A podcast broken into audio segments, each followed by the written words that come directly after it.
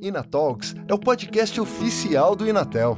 No programa Mundo Tech, você acompanha especialistas do mercado de tecnologia e inovação em uma série de 10 episódios. Inatel Caminhos que conectam com o futuro. E você, vem com a gente?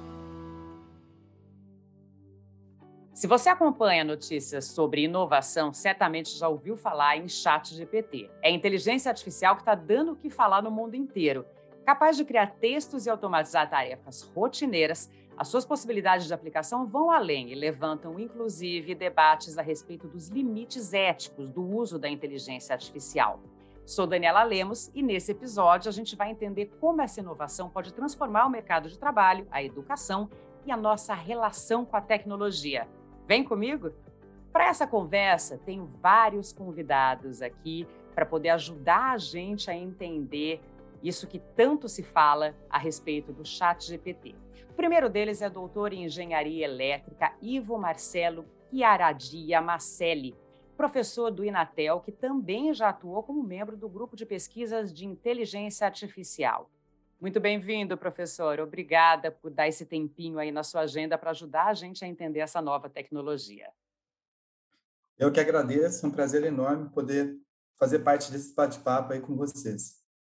E comigo também hoje participa desse episódio o Felipe Slage, sócio fundador e CEO da startup Clarice.ai, uma inteligência artificial para escritores. O Felipe já atuou em empresas como Google, Museu da Língua Portuguesa, além de startups de tecnologia no Brasil e em Portugal. É doutor em Linguística Computacional e pós-doutor em Computação Criativa. Felipe, seja muito bem-vindo. Obrigado, Daniela. Um prazer estar aqui com vocês. Quem também está aqui com a gente hoje é o Victor Larinho Acosta, aluno do Inatel e programador em Python, voltado para Machine Learning e visão computacional. Logo, logo ele vai ministrar um workshop sobre chat GPT no Inatel. Seja muito bem-vindo, Vitor. Boa tarde, Daniela. Muito obrigado. Boa tarde, Felipe, professor Ivo. Um prazer estar com vocês aqui. Bom, gente, o Chat GPT ele foi lançado em novembro de 2022, vocês bem sabem disso, mas para quem está nos ouvindo e tendo contato pela primeira vez, o que eu acho muito difícil, porque o que mais se fala ultimamente em todas as redes, em todos os fóruns de discussão, é justamente sobre Chat GPT, mas o fato é que ele foi lançado em novembro de 2022 pela empresa OpenAI e já atingiu 100 milhões de usuários ativos em só dois meses. Um resultado que o TikTok levou nove meses e o Instagram dois anos e meio para conquistar polêmica. A ferramenta já foi testada para fazer artigos científicos, escrever livro, passar em vaga de programador no Google e está gerando diferentes discussões sobre mudanças, sobre como a gente se relaciona com a tecnologia. Enfim, temos muito que conversar e eu queria começar explicando exatamente o que é essa inteligência artificial, como ela funciona e se realmente é alguma coisa assim tão disruptiva como se tem falado.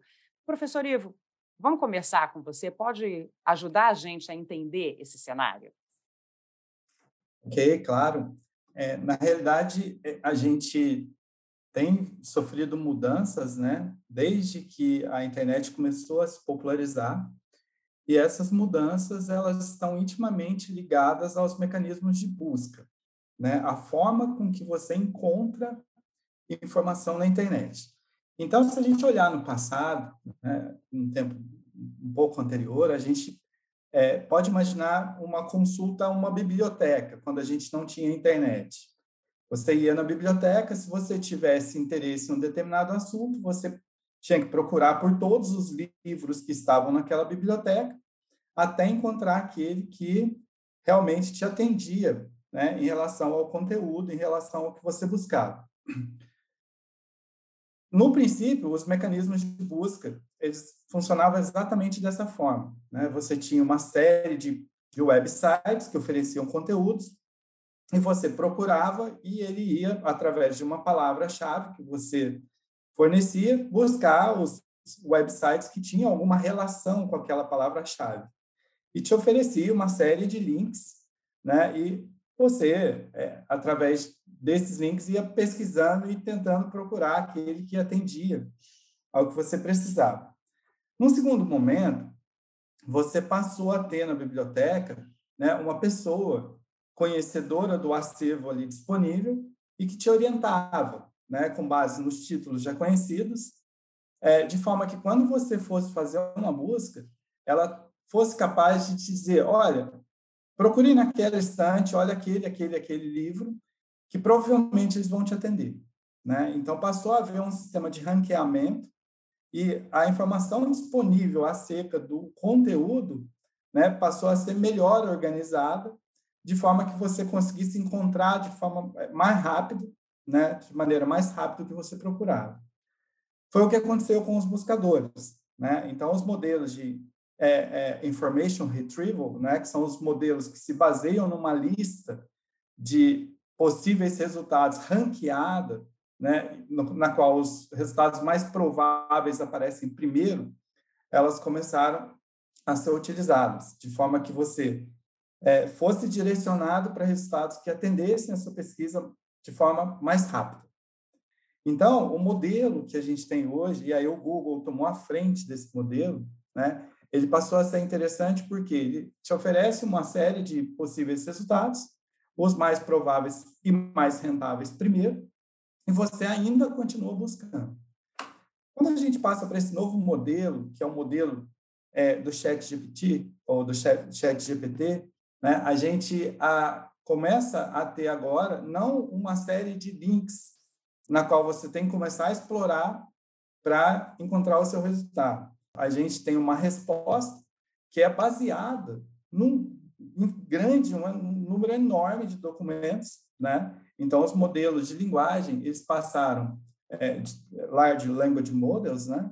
Eles passaram a levar em consideração um volume muito maior de documentos. É como se você chegasse na biblioteca agora, perguntasse ao bibliotecário sobre um determinado assunto e ele já pudesse resolver, te responder da seguinte forma: é isso, isso, isso, baseado naquele, naquele, naquele, naquele livro. Né? Então, a gente passa a ter uma, uma nova forma de usar a internet não só em relação a texto, mas em relação a, por exemplo, ao desenvolvimento de texto, né? Ela é capaz de gerar novos textos baseados no que ela conhece. Ela é capaz de gerar códigos de computadores, né? Saindo um pouquinho do chat GPT, né? Da, é, é, as novas IAs, elas não só são capazes de gerar texto, mas imagens, gráficos, vídeos, áudios. Então, a gente está passando por um momento de transformação muito grande e esse momento está intimamente ligado né, aos, ao grande volume de dados e, naturalmente, a, a técnica de inteligência artificial que consegue explorar esse grande volume e te dar um retorno muito mais próximo do que você realmente precisa. E, e, um detalhe que a gente não citou aqui, é, mas usando uma linguagem humana, né? Uma das promessas da ferramenta, você se aproximar da linguagem humana. Vou chamar o Felipe um pouquinho aqui para a conversa, porque afinal de contas, Felipe, você tem um currículo enorme aí na área de tecnologia é fundador de uma empresa de inteligência artificial, já atuou em outras empresas como o Google, inclusive o Google já lançou um concorrente né, ao Chat GPT, e isso em muito pouco tempo, acho que diante, inclusive, do sucesso que o, o Chat GPT é, eh, teve logo, logo que foi lançado. E aí, depois da popularização na mídia, vários outros softwares e ferramentas de IA que já existiam também passaram a se destacar. É como se fosse colocado um foco de luz né, sobre essa discussão. Como é que o mercado está enxergando essas aplicações de ferramentas como essas? Obrigado, Daniela, pela pergunta. Eu queria. É, eu vou chegar na, na resposta à sua pergunta sobre o mercado, mas eu queria pegar o gancho na, na introdução que o professor Ivo fez aqui, eu achei muito interessante essa linha do tempo que ele fez, mas ele fez uma perspectivação, né? Ele perspectivou através dos mecanismos de busca. E eu, até pela minha formação de linguista, né? Quando eu me formei em linguística, eu nem imaginava que eu ia um dia conseguir trabalhar com esse grau de tecnologia na fronteira do conhecimento, né? E aí para contar um pouco essa, essa minha perspectiva, eu tenho acesso ao GPT-3, que é a tecnologia por trás, que é o modelo de linguagem, como o professor Ivo falou, né? É, Large Language Model, como a gente fala em inglês, é, desde, é a tecnologia por trás do chat GPT, ou chat GPT. É, desde 2021. Então, eu já comecei a brincar com o GPT-3 em 2021, conversando com ele também em formato de chat que ele tinha lá como uma das opções, escrevendo poesias, escrevendo é, anúncios ou blogs, parágrafos para blog e tal. Então, é, é interessante observar que a explosão do chat, do chat GPT foi simplesmente uma mudança de experiência do usuário que antes no Playground, que era esse que eu acessava em 2021, você tinha diante de si uma página em branco e ele falava: você pode pedir o que você quiser. Só que aí falta até, né, um pouco de criatividade para a gente imaginar o que, que é esse pedir o que a gente quer. E quando eles colocaram no formato de chat, se aproximou muito mais da experiência de usuário, que é ter uma conversação. E aí isso explodiu, isso massificou, né, como você mostrou bem na introdução. Então, o Chat GPT é, um, é uma inteligência artificial generativa. Né? Esse é o grande nome e a grande novidade. E eu acho que a gente está entrando numa era de ouro dessas inteligências artificiais generativas. Ou seja, um novo ciclo econômico, social e cultural, que também abre espaço, pelo menos na minha visão, para uma nova era de ouro da criatividade humana, comparável ao Renascimento. Jura? Você tem Sim, essa visão? Tenho essa visão do grau de revolução que essa tecnologia é capaz de, de nos trazer. E aí a gente tem IAs generativas que criam imagens a partir de um prompt, ou seja, você coloca lá, eu quero um porquinho com um chapéu vestido com é, armadura medieval. Ela vai lá e cria para você essa imagem de uma maneira espetacular. Você pode criar música, você pode criar em breve, ainda está em treinamento, vídeos, mas o texto e, e, todas essas IAs generativas vão ser revolucionárias dentro de, dos seus nichos. Agora, as IAs generativas de texto vão revolucionar todos os mercados e indústrias, porque o texto é a base da nossa comunicação. E aí, sobre o, o Google é, ter, ter, construído rapidamente o, o, Bard, que é uma resposta ao chat GPT, e aí a gente volta um pouco sobre mecanismos de busca, mas a verdade é que o Google já pesquisa sobre isso faz tempo, eles têm uma área dedicada a isso, e foi justamente pesquisadores do Google que desenvolveram a tecnologia por trás do GPT-3 ou do ChatGPT. ChatGPT significa Generative Pre-trained Transformers. Transformers é a tecnologia que foi primeiramente apresentada ou inventada por pesquisadores do Google. Só que o Google tem uma responsabilidade como uma empresa grande, diferente da OpenAI, que é uma startup, de colocar um modelo como esse no mundo ou dentro de seus produtos. Né? Ele achava que talvez tivesse mais tempo para fazer isso. Agora, um, um, respondendo pergunta sobre como o mercado está enxergando as aplicações né, para essa ferramenta, eu acho que a gente pode dividir rapidamente em três níveis, que é os produtores de conteúdo estão adorando e já exploram isso desde o ano passado, nessa outra ferramenta que eu falava, e em outras startups que surgiram. Então, assim, eles já estão produzindo artigos de blog, e-mail marketing, ads para propagandas na internet com o auxílio dessa ferramenta. Então, essas pessoas já são os early adopters, né? entusiastas dessa tecnologia. Segundo lugar, tem as corporações e as pessoas que trabalham dentro dessas corporações que ainda estão com bastante curiosidade sobre o assunto. Como a gente inclui isso dentro do nosso workflow, né? dentro do nosso fluxo de, de trabalho.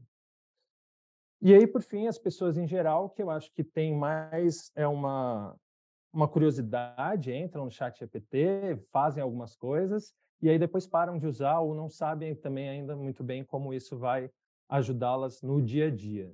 E aí, para isso, eu acredito que vão surgir uma camada de startups, diferentes startups focadas em nichos para resolverem diferentes problemas usando a tecnologia do chat GPT por trás como uma API. Eu vou aproveitar que você falou de mercado para já emendar, já trazer para a nossa discussão um receio que tem se discutido muito também, do fechamento de postos que isso pode significar, já que a ferramenta vai lá e produz o conteúdo de uma forma muito mais rápida do que um ser humano. É, você falou de um, de um ponto que eu acho que é importante, que é de otimizar o trabalho do gerador de conteúdo, do jornalista, do escritor, seja quem for, ele usar isso a seu favor, mas há um receio de que isso acabe em fechamento de postos. E pedir para que você aproveite para explicar, já que você tem uma startup, é Clarice Ponto aí, que gera conteúdo também, né? Como é que qual é a diferença entre o que você faz e o chat? E se a gente deve se preocupar, por exemplo, escritores, jornalistas, com esse, com, com a chegada do Chat GPT nesse sentido de ameaça de postos de trabalho? Eu acho que não, não, não deve haver preocupação, pelo contrário, deve haver entusiasmo por, por parte dos escritores, jornalistas, produtores de conteúdo, porque na Clarice a gente tem, de forma muito clara, a visão de que a IA ela é uma assistente do ser humano. A gente usa o conceito de inteligência aumentada, né? Assim como a gente usa, sei lá, o carro para aumentar a nossa capacidade de chegar a distâncias longas, é, a gente vai usar a inteligência artificial para vários trabalhos cognitivos, no caso específico aqui de escrita. Então, a visão da Clarice é muito é, clara, sem querer fazer um trocadilho, é, de que a gente é uma ferramenta de auxílio à escrita que potencializa de 5 a 10 vezes o trabalho do escritor, pelo menos hoje. Então você coloca lá quais são tem tem conceitos famosos como o bloqueio da página em branco. As IAs são ótimas para quebrar com esse com esse bloqueio da página em branco do escritor. E aí você coloca um prompt lá, ah, me ajude a escrever um artigo de duas mil palavras sobre o tópico como as inteligências artificiais vão mudar o mercado de trabalho. Ela vai lá e começa a escrever para você. E um bom escritor provavelmente nem vai achar aquele primeiro parágrafo bom. Ele vai pegar algumas ideias dali, mas pelo menos ele já rompeu com a página em branco e ele tenha um brainstorming ali.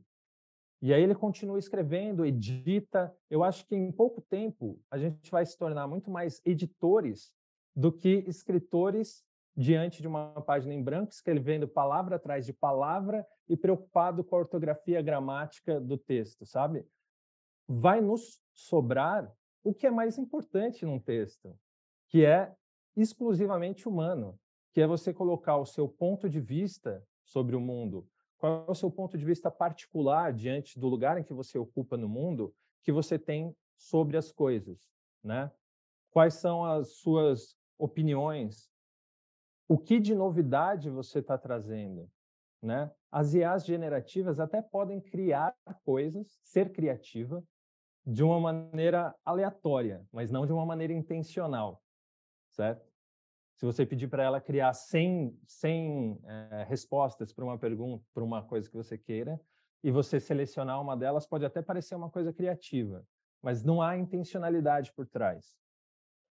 Ô, Vitor, vem você para a nossa conversa aqui também, porque eu sei que você está estudando bastante sobre esse assunto, né? além de estudar muito sobre tecnologia.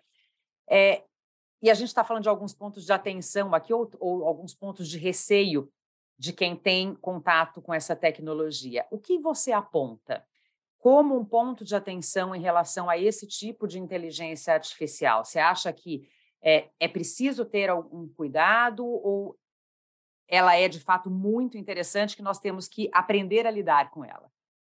Uhum. É, perfeito. Eu acho que até complementando o que o, Felipe estava falando, o professor Ivo, né, começou ali a desenvolver toda essa ideia. Eu acho que o, o Chat GPT é justamente por isso, é uma ferramenta, né? Acho que toda toda IA, todo tudo que a gente da engenharia acaba usando, a gente tem que usar como uma, uma ferramenta.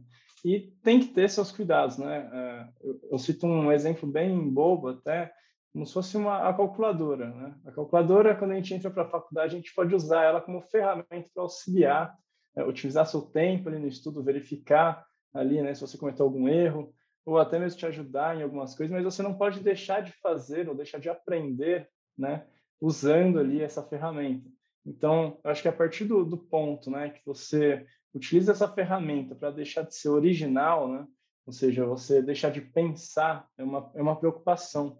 Eu creio que, que até mesmo de, de professores, né, é, no começo, você até citou, Daniela, sobre algumas é, coisas que já foram criadas, né? É, entrevistas no, no Google, por exemplo, o professor Ivo falou geração de código, na área de programador, isso é uma ferramenta espetacular que eu uso muito, inclusive.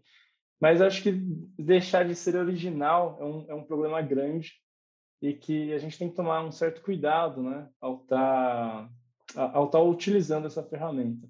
Toda toda ferramenta tem que ser cuidada, tem que ser usada ali com seus cuidados. E até complementando ali, né, indo um pouquinho mais para frente que o Felipe falou, é, o, o, alcance dessa, dessas redes IAs, hoje ela está muito grande. Então, você tem usuários que antes não sabiam, né, leigos no assunto, que não estavam familiarizados com, com o chat GPT, por exemplo, ou com outros tipos de IA, mas que a gente já usava no dia a dia. Né? O próprio buscador do Google é uma coisa que muita gente vai descobrir exatamente aqui com a gente, que tem toda uma interface por trás e não é um simples é, listador de links ali, por exemplo. Então, o, o, alcance disso ao longo desses, desses anos vem, vem sendo aperfeiçoado de uma forma que pessoas que não sabem utilizar ou são completamente leigas no assunto vão estar tá, vão tá utilizando essa ferramenta e vão estar tá começando a entender um pouquinho mais. Eu acho que para ficar talvez claro para quem está nos escutando, eu pensei aqui também numa numa tríade, né? A gente pensar no é, casos de uso do GPT numa tríade, ou seja, a primeira, você pedir para que ela escreva coisas para você como uma forma de inspiração e até de complementar o que você está escrevendo, ela funciona muito bem. Então, assim, se um funcionário meu me pede para, se um funcionário meu me entrega alguma coisa, um relatório, alguma coisa escrita que foi pela, escrita pelo chat GPT, eu não tenho problema nenhum com isso se isso cumprir o objetivo do relatório, sabe? O segundo caso de uso é ela te dar respostas factuais, o que seria interessante para um buscador, que foi o começo da nossa conversa lá. Então, o, o GPT-3 nem foi, que é, o, que é a tecnologia por trás do chat GPT, nem foi treinada com as informações do último ano. Ela não sabe, por exemplo, que a Argentina ganhou a Copa do Mundo, porque ela foi treinada antes disso. Então, ela tem, por um lado, falta de, de fatos, e, por outro, ela erra fatos. Ela cria coisas que a gente está chamando na área de alucinações, ou seja, ela escreve, como ela é um modelo de linguagem, o que importa, no fim das contas, é estatisticamente qual é a palavra mais provável depois daquela palavra que está escrita diante daquele contexto. É isso que é o modelo de linguagem. Como ela é esse modelo de linguagem, ela pode falar qualquer coisa que ela quiser. Ela não está preocupada com fatos. É que como ela foi treinada com fatos também, né, da internet, ela tende a dar resultados corretos. E o terceiro caso de uso, pra, só para terminar, é o da área da educação, que aí sim a gente tem que ter uma grande é, preocupação. Porque, diferente do segundo, que talvez possa ser resolvido em breve, né, a gente criando filtragens para ela ser mais factual, o da educação ela tem um contrassenso na própria questão de como você usa. Quando você pede para os alunos escreverem uma redação, é para eles aprenderem a escrever. Então, eles são obrigados a escrever várias vezes para exercitar o ato de escrever. E se eles usarem o, o chat GPT para escrever a redação deles, eles não vão estar aprendendo. Então é diferente daquele exemplo que eu falei do meu funcionário, que o que importa é o que ele está entregando. Não, o que importa na educação é o processo.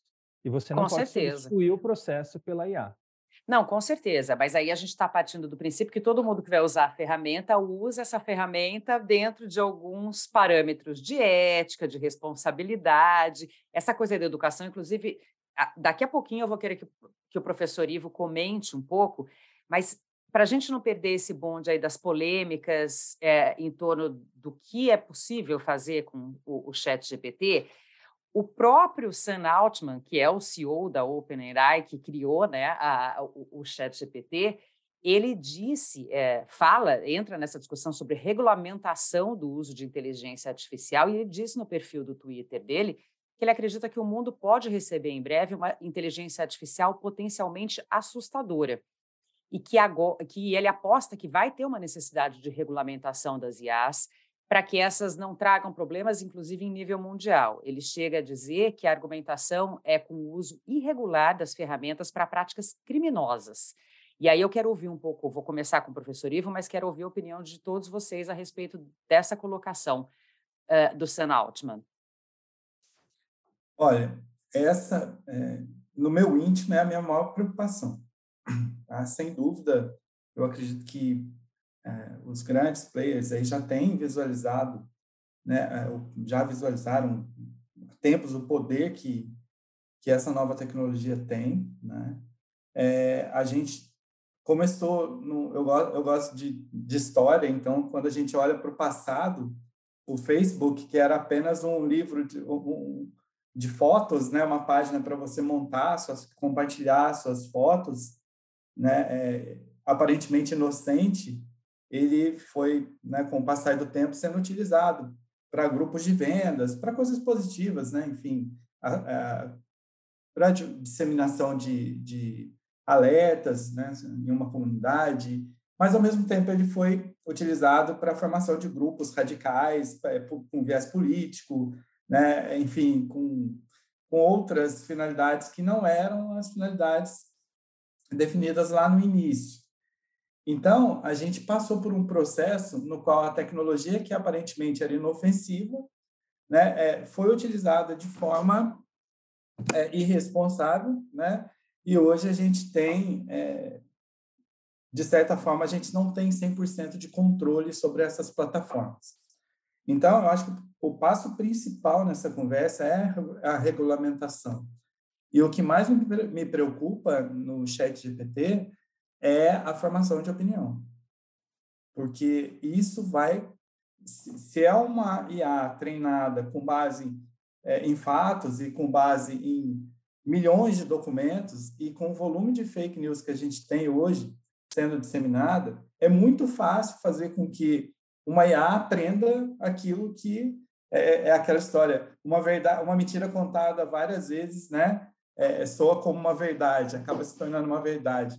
E de certa forma pode ser isso, né? A IA sendo treinada com vários fatos e documentos que são disseminados, que são fakes, que são falsos, e ela passar a acreditar que aquilo é verdadeiro e as pessoas passarem a acreditar nela. Esse é um ponto que tem sido muito discutido, né? O fato dela ter sido treinada com o que está disponível aí na, na internet, e a gente sabe que nem tudo que está disponível, ou grande parte do que está disponível, é fake, né? Grande parte, talvez a maior parte, né, é, seja fake. E aí, quando você tem uma disseminação de uma notícia que aparentemente é verdadeira, é, e as pessoas começam a replicar isso até o momento que você descobre que ela é falsa, a IA já aprendeu aquilo, já disseminou aquilo e várias pessoas já absorveram e propagaram aquilo. Então, minha grande preocupação com, o potencial destrutivo, entre aspas, ou o potencial negativo, com, com relação ao potencial positivo, a gente tem N exemplos. Né? Mas eu acho que o ponto de partida para evitar tudo isso é a regulamentação. Sem dúvida, na minha opinião, é esse. Felipe, concorda? Concordo, acho que é um, é um dos pontos importantes, mas a gente sabe que, ah, até pela velocidade que os nossos legisladores, não só no Brasil, mas mundialmente, é, executam seus trabalhos, ela não é uma velocidade que acompanha o mundo tecnológico, né? Então, e também tem uma limitação. Tudo que a gente cria através de leis tem uma limitação de como as pessoas vão usar no mundo da internet. Eu acho que o segundo grande ponto seria o da alfabetização, né? Assim como a gente tem a alfabetização para língua portuguesa, a gente teve que ter uma alfabetização para o mundo digital, agora a gente vai ter que ter uma alfabetização para o uso de IAs, né?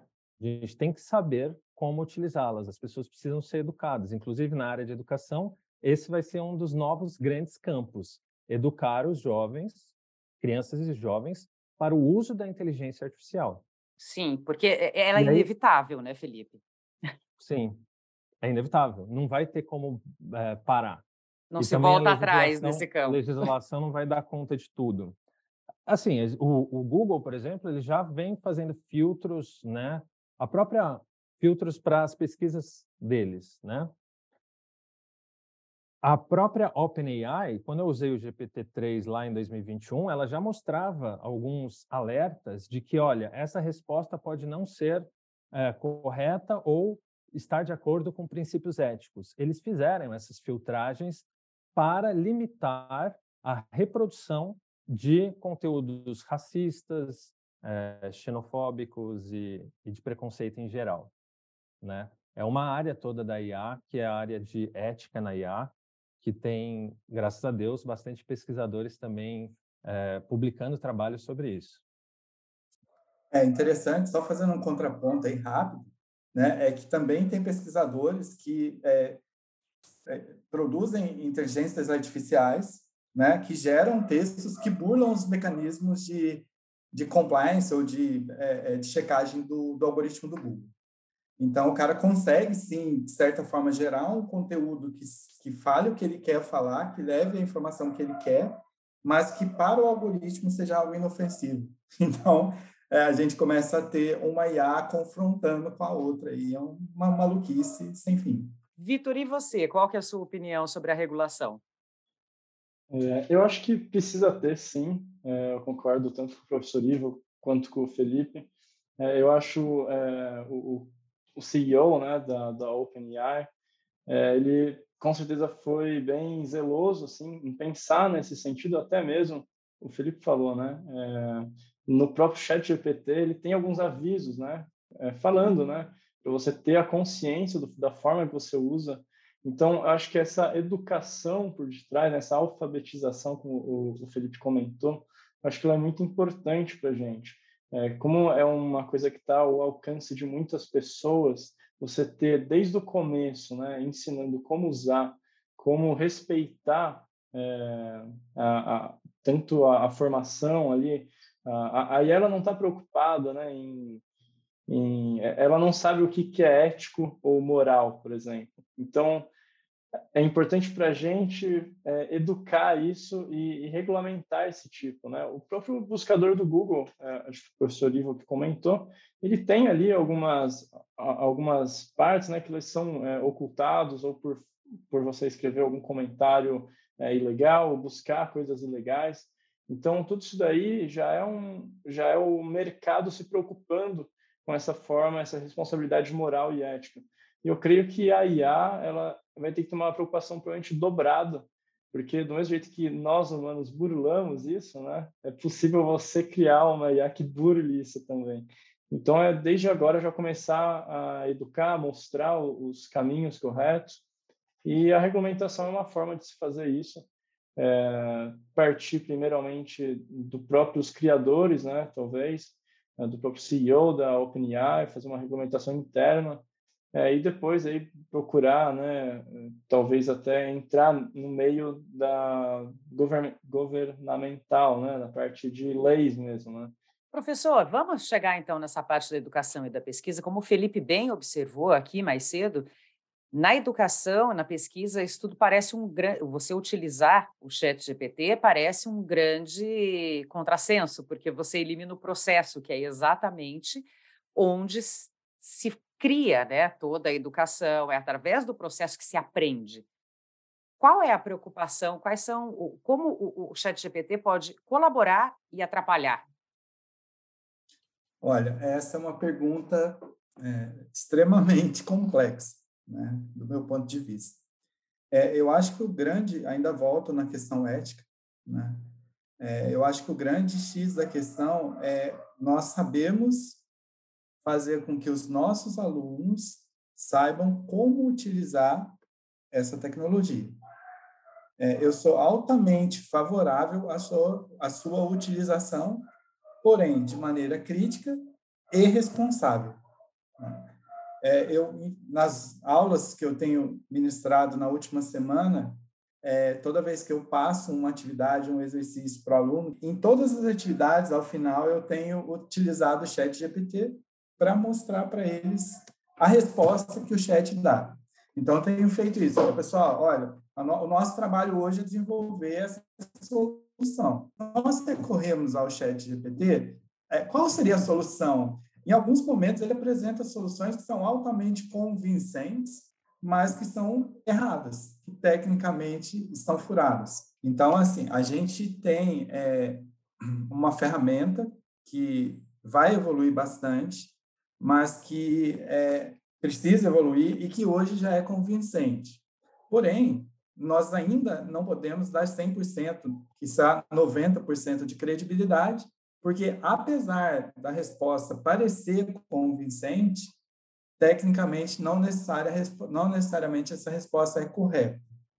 Então, eu acredito que o impacto na educação vai ser muito grande, o, o desafio enorme né, vai ser por parte dos professores, no sentido de conscientizar os seus alunos com relação ao uso correto, com relação à criticidade em relação à resposta apresentada. Eles realmente têm que ser críticos, contestar, e para isso eles precisam de conhecimento. É, então, a gente não pode é, partir do princípio que a gente não precisa mais ter o conhecimento conosco, porque o conhecimento está disponível.